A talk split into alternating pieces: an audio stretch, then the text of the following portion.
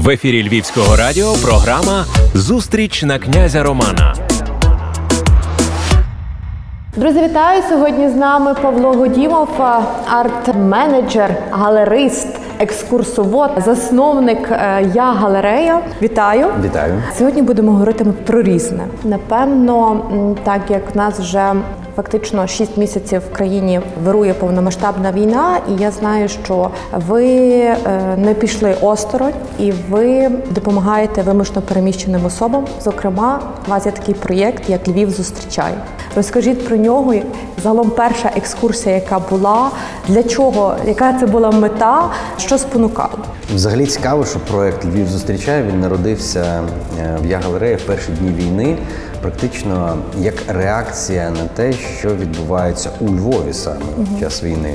Коли ми з Володимиром Костирком, з художником, пройшлися центром, тобто всі перші дні ми всі сиділи і вирішували всі ті гуманітарні питання, проблеми переселенців, які тих розмістити, тих нагодувати, те відправити, там розсортувати, тут залучити.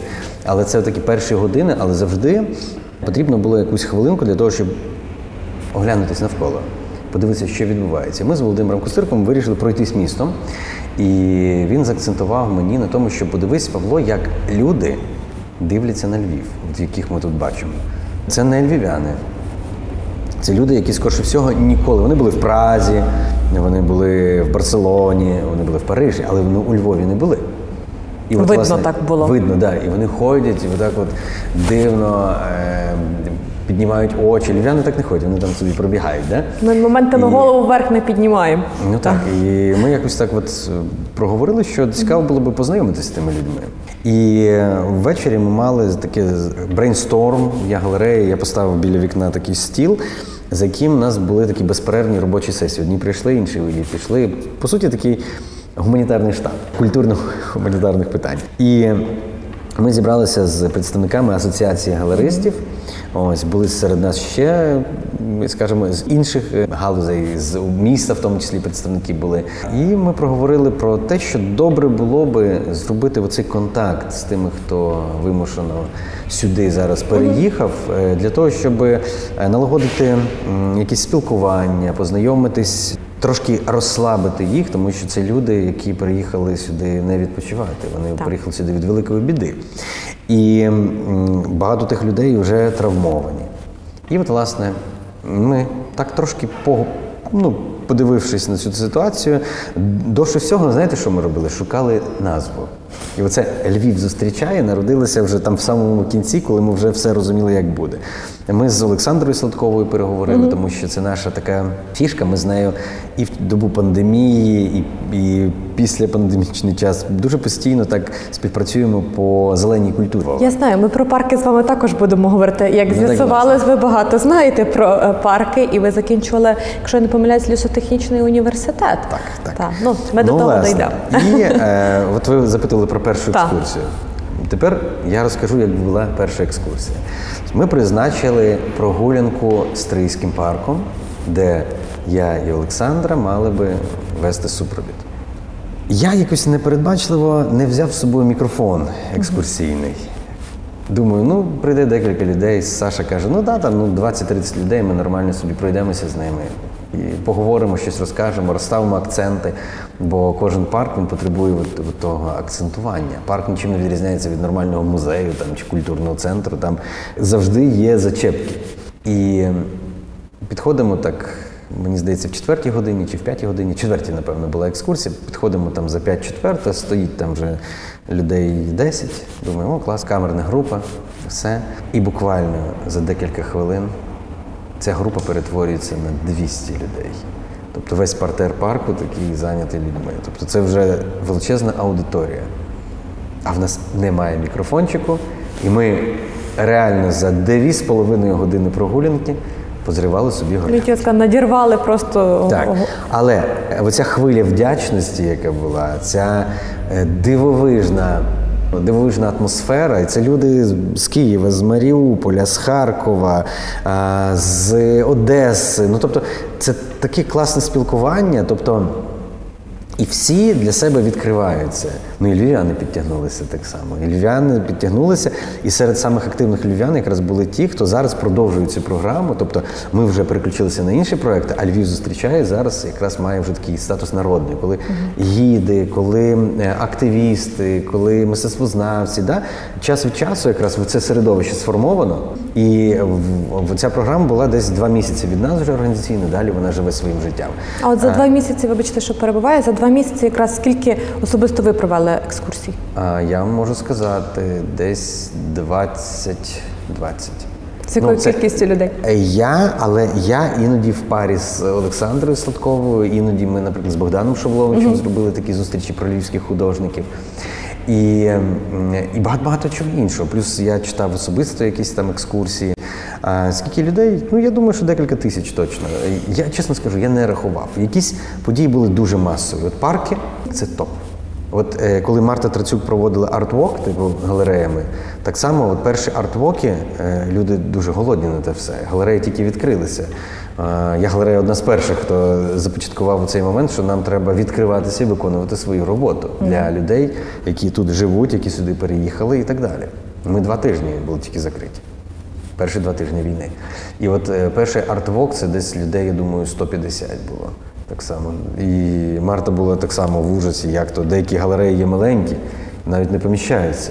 Добре, в нас зайшли, і вони в нашому просторі там, хоч нормально розподілилися, Так. але все рівно було відчуття такого година пік в громадському транспорті. Да. Коли всі один біля одного і, ні, Так, так. і всі намагаються роздивитись, що там, а де там, а розкажіть, а як. Але це класно.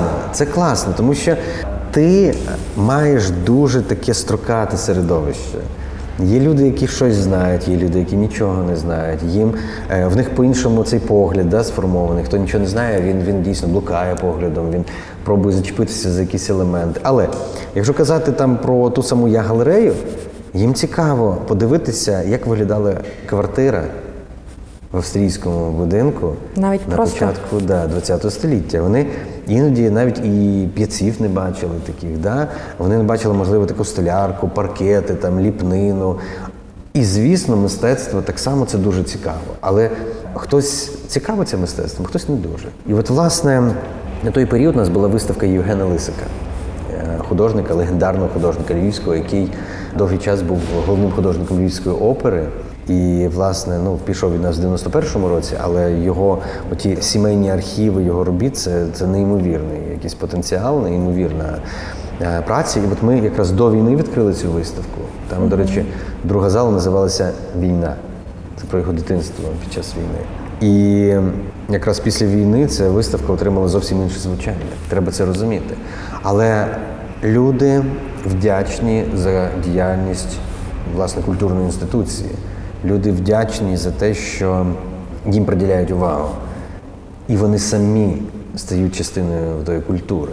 Кожен з тих, хто приїхав сюди зараз від війни, якщо його захлиснув у цей процес, ну скажімо так, ознайомлення, любування тим містом, знайомства з новими людьми, він стає амбасадором Львова. Для нього Львів вже не є просто якийсь туристичний чи культурний центр. Місто, де Це можна є- випити кави і просто сходити в черговий генделик, а краще просто дійсно насолодитися чимось. Так, але вони вже його через свій особистий досвід, як вони в цей складний час тут перечекали, наприклад, ті самі перші складні місяці. І це вже частинка себе. І от, власне, тут важливо в якійсь мірі плече підставити, руку допомоги якусь, але це не, не має бути нав'язливо. І зараз багато говорять про те, що от цю травму, яку ми вже маємо, кожен з нас має травму. Хтось цю травму має заглиблену, хтось її отримав під час бойових дій, хтось на фронті, хтось під бомбардуваннями, хтось втратив рідних. Хтось втратив частини свого тіла, хтось втратив віру в майбутнє, а хтось наляканий, хтось е, має інші якісь прояви. Да? І це все потрібно лікувати. І от культура це один з тих дуже важливих лікарських засобів. От якраз ми плавно підійшли до муза не мовчать, так? Тобто більшість художників, творців, митців тих людей, які сьогодні тримають культурний фронт, вони були в такому певний період, в такому коконі. Та вони були замкнені. Хтось боявся творити, хтось боявся показувати, хтось був на окупованих територіях, і він просто для нього було страшно не то, що там зберегти свої роботи, а зберегти собі життя найважливіше. І сьогодні ми в я-галереї бачимо фантастичні виставки творців, які от навіть знову ж таки Дмитро Молдаванов, так який е, з окупованого міста приїхав фактично. Ну, не е, ні, ще е, перепрошую, він з Миколаєва. Так, все вірно. З Миколаєва приїхав і вирвався з під обстрілів, можна так сказати. І е, чудову виставку була в я галереї та його роботи, які захопили повністю і львів'ян, і гостей міста. І просто це такий знаєте, порив кольорових кольорів, звиняйте за тавтологію. Та коли е, людина видно, що митець десь вирвався з того свого місця, якогось там внутрішньої та біль, яка в нього десь була вся всередині, і люди, які приходять. Почитати ці роботи, подивитись, вдуматись в них, та в них також якось воно все ну з'являються якісь більш е, знаєте, кольорові фарби десь. Але тут питання, тут питання не тільки в кольорі, тут питання в тому, що ця терапевтична роль мистецтва вона дуже гарно прослідковується. Чому так багато людей ходить на виставку Молдованова, чи чому таке захоплення викликала виставка Музи не мовчать? Да? Тому що е, це є приклади так званого швидкого мистецтва або мистецтва в режимі реального часу, як я кажу. Тобто, це як творчі люди це все бачать, що відбувається навколо, і передають. І по суті, це є і очищення таке себе як творця, і очищення е, суспільства. Власне, якби ми мали якісь наукові дослідження, як ця творчість впливає на людину. Маю на увазі всі процеси життя, біохімічні якісь процеси, тобто перезавантаження, там роботи мозку, якісь процес, коли він відволікає від складних думок, антидепресант. От, власне, е, Молдованов виставку Гопаку і Черновай став якимось антидепресантом для Львова і України. Так. І От е, ти розставляєш акцент на кольори, да? хтось розставляє акцент на сюжети, які є. Хтось акцентує на тому, що наївний художник, е, який не має освіти, зробив просто феноменальні такі концептуальні речі, mm-hmm. де показав те, що відбувається там умовно з 14 року, через метафори, через е, метафори тваринного світу, да? через е, жанрові сцени з людьми, але ті люди. От я я згадую відразу цю роботу лютий. Тобто лютий є подвійна якби, назва. Да. З однієї сторони, лютий як лютий звір, чи, а лютий це як місяць. І коли сидить Молдованов набагато більше за будинків в своєму рідному Миколаєві, який, на щастя, не окупований, але дійсно потерпає постійні обстріли. Ви ж розумієте, наближеність до Херсонщини, де є окупант зараз. І коли він сидить в домашніх капцях mm-hmm. на стільці, люди біжуть навколо, маленькі люди, да? він спокійний. Ракети прилітають в будинки. І якийсь звір, подібний на суміш худого такого тигра і гієни, плюється вогнем, і знизу горять чотири голови. Ми знаємо, які Іван Грозний, да, Петро І, Ленін і Путін. Тобто відрізано. Да? Тобто це вся плеяда того руського міру. Да? І коли ми говоримо про те, що в одній роботі, от лютий, він показав настільки багатошаровість, нібито так просто, але оцей спокій домашній капці, це говорить про те, що нікуди нас не виживе. Це музи не мовчать, так і так як я говорила попередньо, здавалось би, муза мала би мовчати. Та війна в країні, велика війна. Але тут навпаки, чому така назва? Хто придумав? І загалом, так якщо можна ще для наших слухачів і глядачів, мета такого проєкту. Ну, е, перша мета це реєстрація тих творчих процесів, які відбуваються, для того, щоб подальшому е, зафіксувати це в історичному і культурному історичному періоді. Другий момент це дати можливість ознайомитись аудиторію з найсвіжішими мистецькими роздумами, які є, для того, щоб зрезонувати. Тобто це справжній такий музей сучасного мистецтва часу війни, доби війни. І власне. Ідея виникла надзвичайно просто. Просто коли ти перші дні сидиш в новинах, в соціальних медіа і ти передивляєшся стрічку, то в тій стрічці, як правило, в тебе, ну тобто в мене точно, дуже багато художників, там творчих людей, менеджерів мистецтва. І ти передивляєшся, і ти розумієш, ті люди щось роблять, вони викладають, якщо щось тематично, чи не роблять. І ця активність просто після перших там тижнів війни почала зашкалювати. Я спочатку це все збирав, збирав, збирав собі в телефон, а пізніше зрозумів, що це не просто для телефону чи для папочок в соціальних медіа. Це для того, щоб наживо. на той, могли. да, той момент ще було дуже складно, і логістично складно, і багато хто за кордоном був. І потрібно було просто вирішити, що ти це робиш. Я звернувся до Богдана Гой, з яким ми він як комісар, як менеджер проекту, і кажу: Богдан, є ідея. Плюс до того я взяв вже майже десяток інтерв'ю з художниками. Це було або в Я-галереї, якщо художники були у Львові, або е, по Zoom, якщо художники в інших містах. І ми говорили на нашому каналі в YouTube Я Gallery, да? а ми говорили якраз про війну, про прогнози, про відчуття, про творчість. Ну, такі захопливі речі. Можливо, це не є якісь відео для широких аудиторій, але це є ті речі, які вже зафіксували той період, ті роздуми, і вони вже є історією. Цікаво, що деякі прогнози збуваються, деякі прогнози не збуваються. Ти вже в часі бачиш, як змінюється там ця позиція того самого художника чи позиція аудиторії.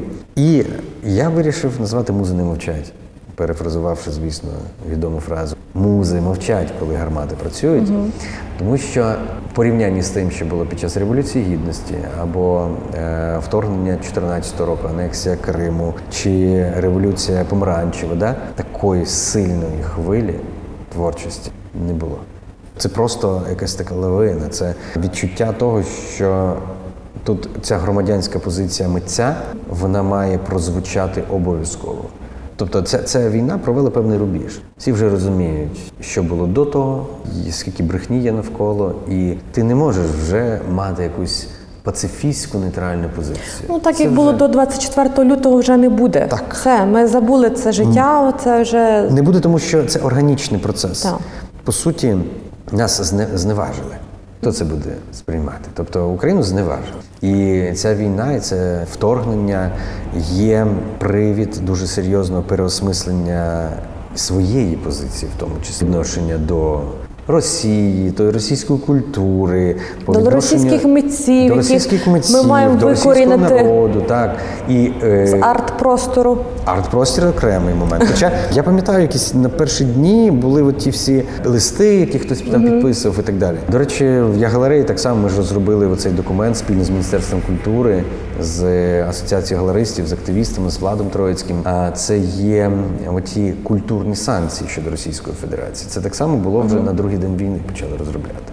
Тому що е, агресора треба наказувати. І тут питання в тому, що агресор дуже часто прикривається такими благими намірами.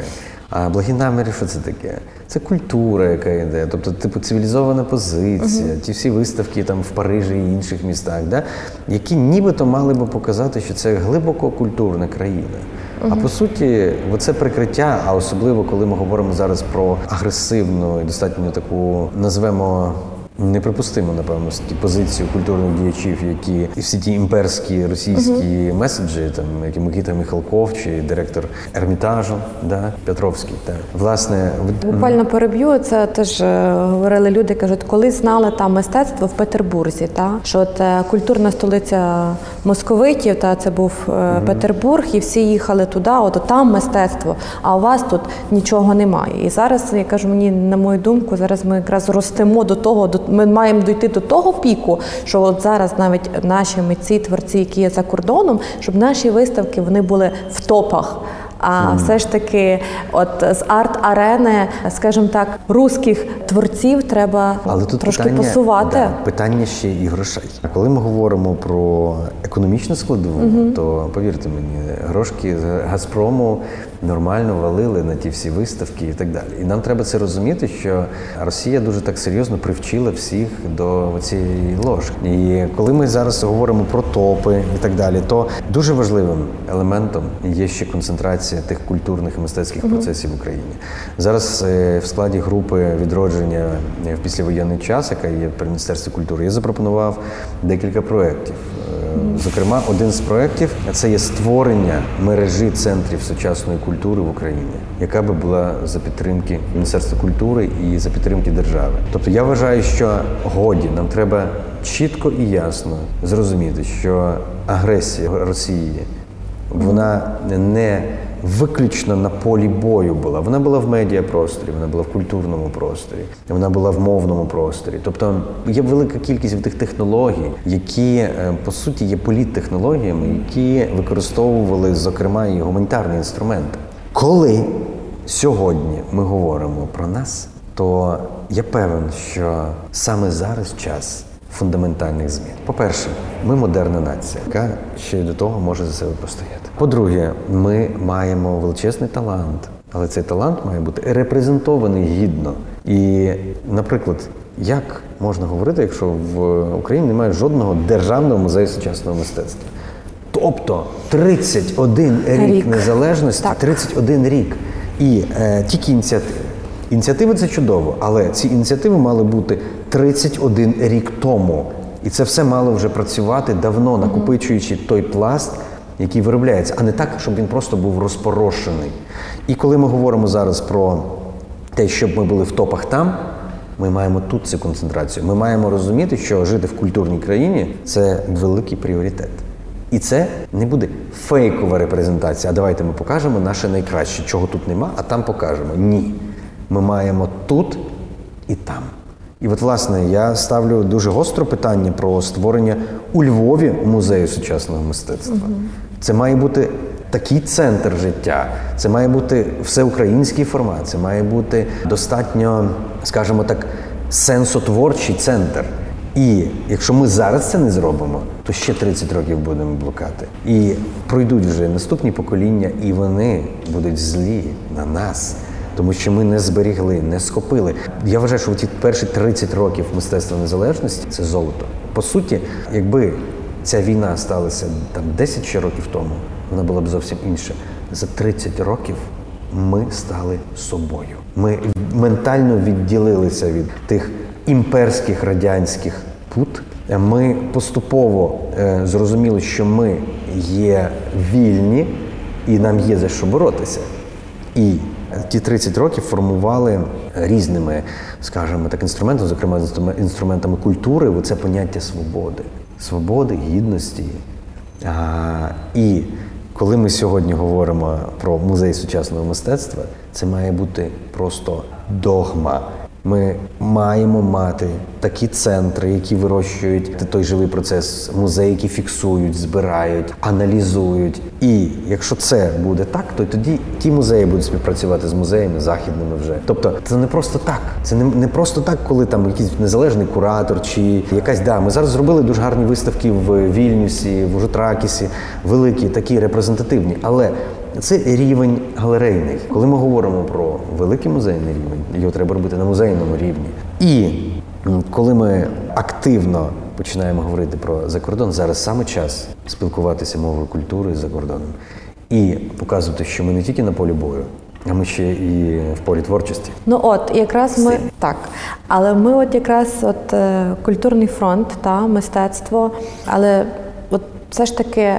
Є певні наслідки, та наслідки великої війни, які ми будемо якось виправляти в плані якраз мистецтва, тому що ну ми мистецтво також постраждало. Ми не можемо сказати, тобто окей, є творці, митці, які можуть творити, показувати і нести світові та свою емоцію зараз, але є і як я кажу, ті проблеми, з які нам треба буде вирішувати вже після нашої перемоги. Я скажу, в нас є ті проблеми, які нам вирішувати треба для нашої перемоги. І це є для, для мене повністю чітко і зрозуміло. І багато разів я ще раз повторюю, я не розумію, чому Український культурний фонд, замість того, щоб стати основним таким джерелом підтримки незалежної і залежної від держави культури, просто самоусунувся. Чому ці якісь не дуже дивні поодинокі кроки і немає наповнення. Повірте мені, якщо правильно зорганізувати, навіть країни-партнери з задоволенням би наповнили бюджет Українського культурного фонду і можна було би запустити. У мене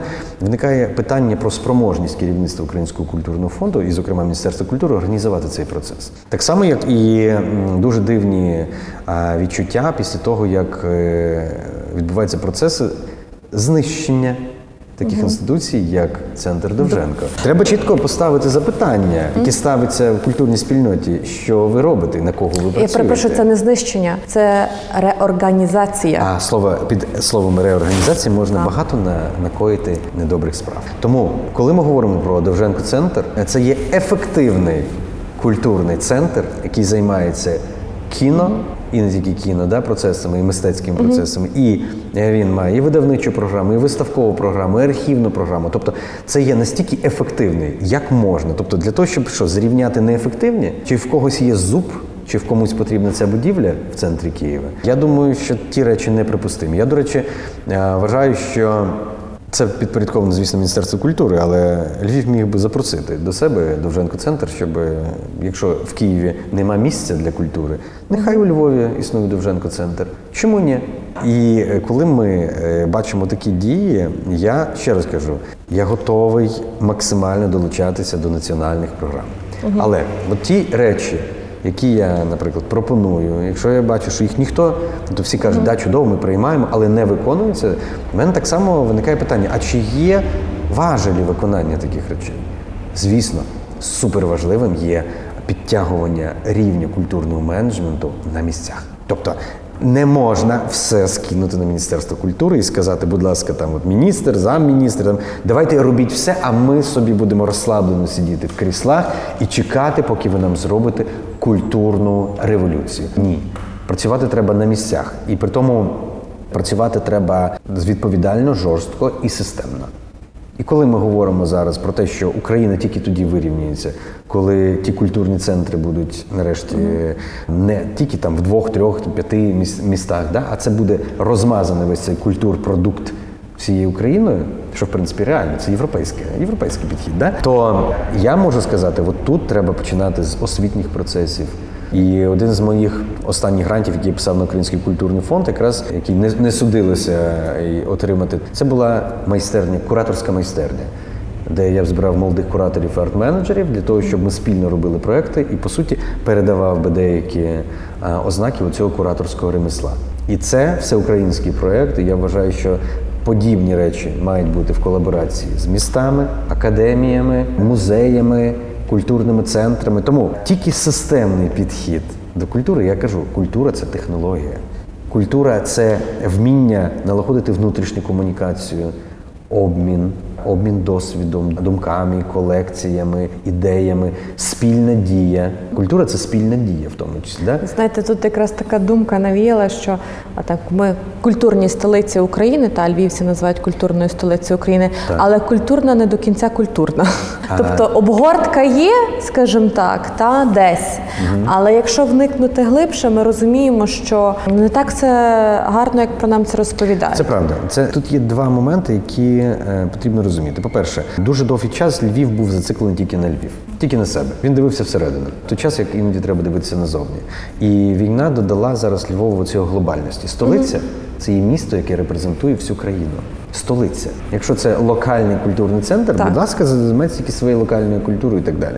Тому, коли ми говоримо про цей статус культурної столиці, який прилепився до Львова, да, я би сказав так, я би старався менше використовувати цей термін. Я би старався максимально бути, от як написано в мотто Львова, да, відкрити всьому світу. Я би максимально би відкрився всьому світу, і в тому числі всій Україні. І от власне такі приклади, коли Львівська академія мистецтв приймає зараз у себе Харківську академію дизайну та мистецтв чи Харківську школу архітектури, ось це є відкритість. Це є складні процеси, але це є правильно, це є справедливо, це є по-теплому. Ми маємо максимально бути всі спільно. Харків потрібен Львову не менше, ніж Львів Харкову. Так. І це потрібно знати. Дякую. І трішки перейдемо в інше русло. Павло Годімов 15 років вже є арт-менеджер, куратор. Мав гурт Годімов. Музика відійшла десь трішки далі. Чи плануєте повертатись? Я чесно скажу, це питання за останні 15 років чую постійно. Пора. Чи планую? Я думаю, що обов'язково якісь музичні прояви, які вони час від часу відбуваються. Кожен рік щось відбувається. Там якусь пісеньку написав, іноді жартівливо, іноді не жартівливо. Там десь виступив. Е, І музика дійсно, як е, ти правильно сказала, вона відійшла просто на другий план. І коли буде потрібно, я, я страшенно люблю музику. Я музику інтегрую в тому числі і в виставки. Так. Але це не моя музика. Я, я, не, я не вмію писати, як там Святослав Луньов, наприклад, да? який написав чудову музику для проєкту Тіні забутих предків і ангели. Ну тобто, музика вона завжди сидить в голові. І от не повірите, напевно, дня нема, коли ми не говоримо про музику. І чи буде це якийсь творчий прояв? Я думаю, буде обов'язково. Але це не буде вже, наприклад, там в може якомусь там суперпередбаченому форматі. Хоча навіть поспівати під гітару якісь речі, щоб зібрати там гроші на благодійність, це так само нормальна функція. І от зараз якраз Мар'яна Савка організовувала збір на машини. Чудово в Репаблік, і Мар'янич, і я, Жадан, і харківські групи так само. Чудово пограли, поспівали. Але я чудово розумію, що новий музичний продукт від мене він не має бути там звичайного пісенного характеру. Це більш експериментальні якісь речі. Візуальне мистецтво воно породжує більше свободи, ніж якась традиційна там пісенна форма, яка так само класна і важлива. Але в ній іноді тісно. І ти хочеш іншого рівня експерименту. Можливо, це зовсім не для масових аудиторій. Але те, що музика буде мати якісь продовження, я навіть не сумніваюся. Чудово, ми будемо ми всі в очікуванні. Я галерея є не тільки у Львові, вона є в Києві. А наскільки можливо кияни і знову ж таки вимушено переміщені особи відвідують галерею в Києві, тому що Львів. Самі говорите, та тобто маса людей. Що в Києві робиться? А В Києві дуже довгий час я галерея під час війни була бомбосховищем. Про це зараз, до речі, великий матеріал вийшов в литовській пресі.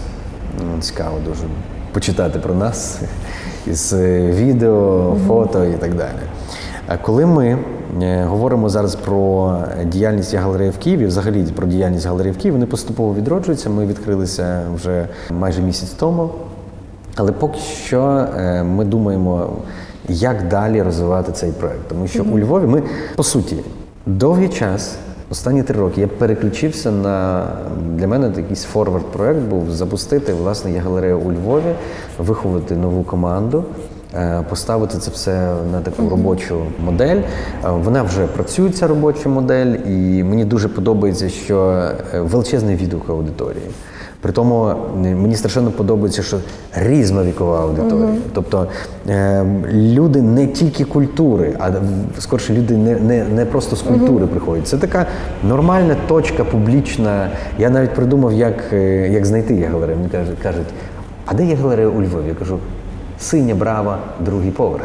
Тому що будинок, де знаходиться я галерея у Львові, е, єдиний має синю металеву браву. Це на Руставелі 8, Так, площі. Петрушевича.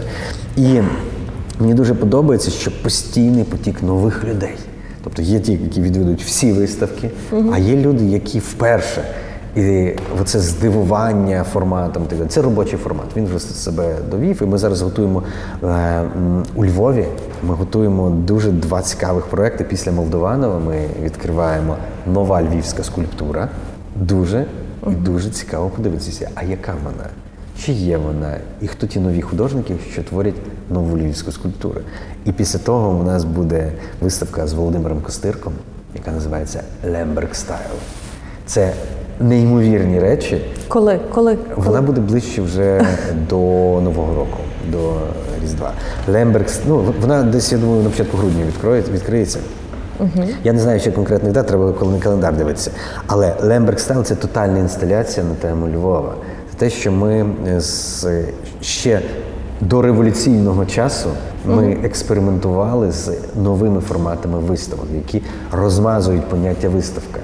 Тобто, коли ти потрапляєш в цей простір, і ти розумієш, що це якась тотальна інсталяція. Тут багато абсурдних речей, але вони всі тримаються в контексті, наприклад, як тут, старої квартири. І ти потрапляєш в якийсь дивний простір. І оцей момент ігрових речей, якихось інтерактивних речей, залучення аудиторії до дії. е, Оце якраз Лемберг стайл, плюс Костирко і є. Тобто ми сидимо зараз в приміщенні. Ми ж чудово розуміємо, що хто задав оцей стиль, е, да, стиль львівського інтер'єру нової ери через заклади харчування, через кав'ярні, ресторани. Саме Володимир Володимир Костирко і став засновником цього нового, який вже наслідується і молодими архітекторами, і немолодими архітекторами. Оцей такий розібраний, трошки розвалений, такий зафіксований історичний стиль, але з максимальним збереженням всіх елементів. І це от е, треба розуміти, що перше джерело є художник, і це його художній акт, який в кінці кінців стає визначальним для збереження і інтерпретації спадщини. Тому на наступний рік так само вже вся програма готова по виставках, і ми а, у Львові маємо цей формат такого міні-музею, такого, да? але дуже живого, і де людина може. Є люди, які приходять півдня там проводять, поки всю останню книжку не передивилися, поки а, там не поговорили. Це, це кайф. Тому що таких просторів е, в світі навіть одиниці, якщо вже казати. Тобто це інший формат. Це не просто там галерея, чи не просто музей, чи не просто квартира історична.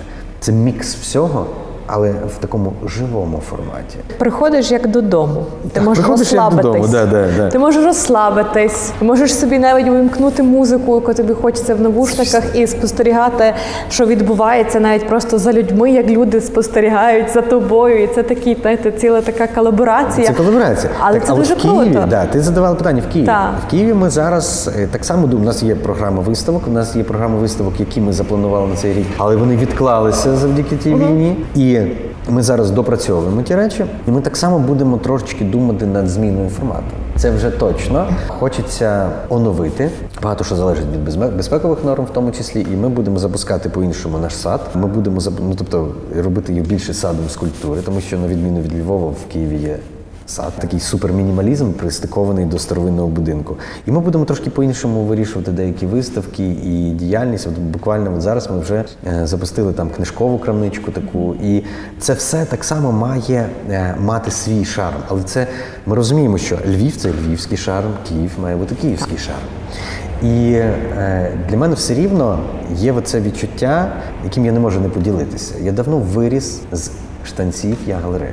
Я давно е, маю азарт створення великих глобальних проєктів. Працювати з такими музейними форматами, інноваційними форматами, фестивальними форматами. І от, власне, це те, що мене якби і заводить. І минулий рік мені пощастило, я робив два великих проекти спільно з Мінкультом. Перший називався Лесі Українка 150 імен. Експериментальний погляд на те, як ми можемо тих, кого ми називаємо нашими символами, деіконізувати, наблизити до сьогоднішніх себе. І от, власне, це був про цей проект. Він був в українському домі і мав величезний успіх і аудиторії, і професіоналів. Але це такий колабораційний проект. Тобто ти, ти не можеш такі проекти робити сам. Тобі не треба. Ти маєш класну команду, і от власне 30 музеїв, фантастичні експонати, новітня, новітня подача. А все закінчується грою. Гра в Лесю. Коли ти сідаєш в темній кімнаті, і тобі задаються питання по виставці. І в залежності від того, скільки ти набрав балів джойстиком, ти чекониш, да?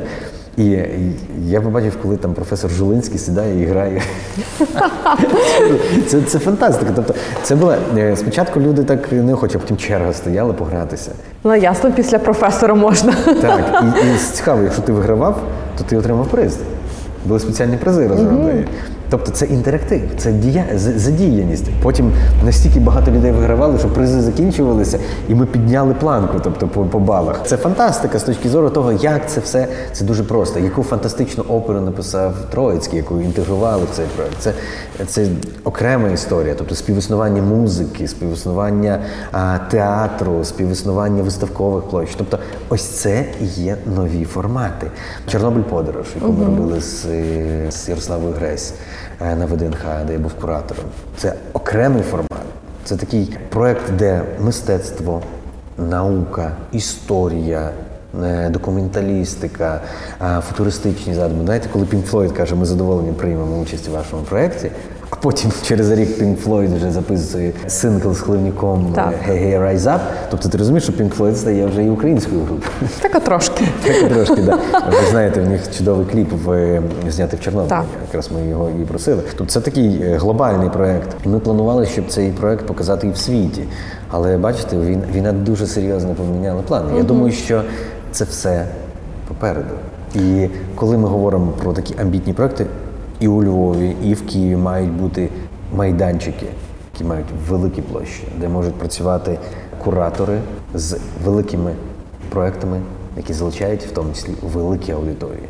Це є нормальне, нормальний підхід, коли культура в тому числі стає частиною якогось масового, але одночасно дуже вишуканого і інтелектуального процесу. Виставка Ангели, напевно, є один з таких прикладів допандемічний, да? Коли у Львові за моєю ідеєю, за моїм кураторством, за підтримки і приватних фондів, і Міністерства угу. культури, Українського культурного фонду була створена е, нова е, така формула мистецьких музейних проєктів коли ми практично перебудували всю картинну галерею у Львові, зробили їм нову архітектуру, нове світло. І тому, що в тому, що там було, неможливо було посадити сучасний проект. Це була клоака. Це було світло, якому вже там 40 років, де працює одна лампочка. Ті металеві конструкції зрізалися тільки тиждень стелі. Е, пів тисячі квадратних метрів додаткових стін ми поставили. Пів тисячі. Ну, це колосальна праця. Це... це колосальна праця. Але е, цей проект за два місяці подивилися 37 тисяч відвідувачів. За один вікенд музей заробляв більше, ніж за весь рік. А де це все? Чому пан Возняк не е, вирішив продовжувати співпрацю? Чому? Тому що краще бути більш пасивним, ніж активним. Чи як? Тому ну, це вже в його голові, в його думках. Ну, я та. розумію, да, але це є державний музей, це не є угу. галерея та. Возніка, це є галерея та. Возницького. Та. І оце якраз ті речі, які треба бути відвертими. Неприпустимо ефективні рішення відрізати.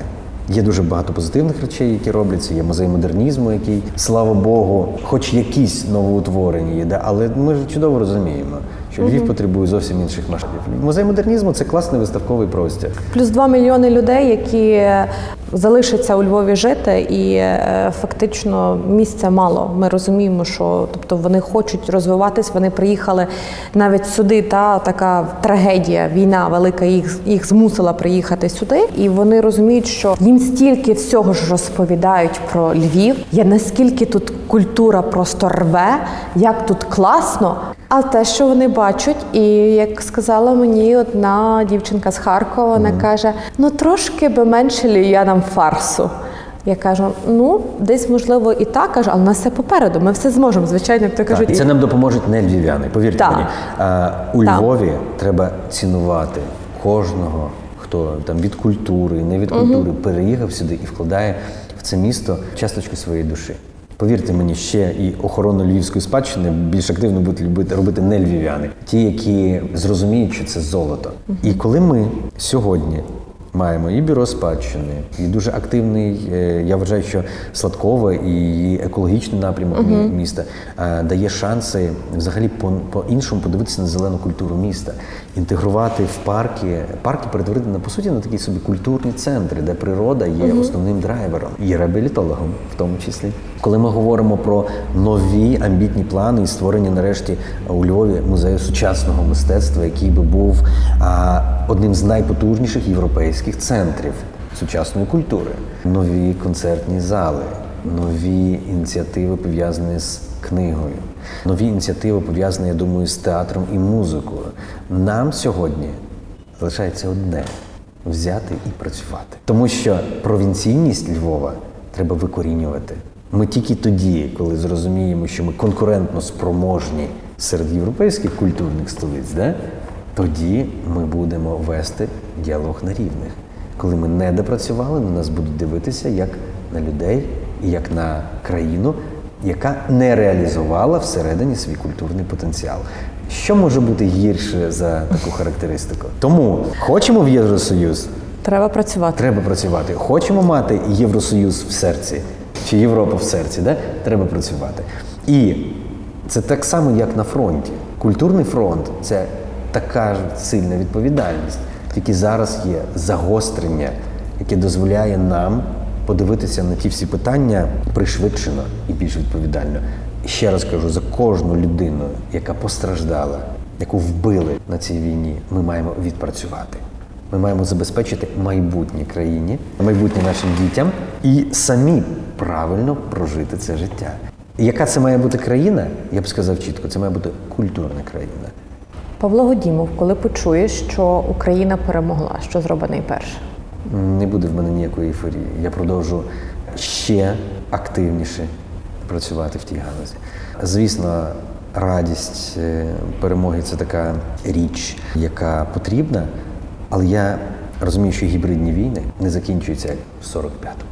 І оця перемога може бути, коли ми відсунемо до кордонів ворога, заберемо Крим, але чи ми підемо добивати звіра в бункерах Сибіру і Криму? О, Криму, кажу, Кремля. Не знаю.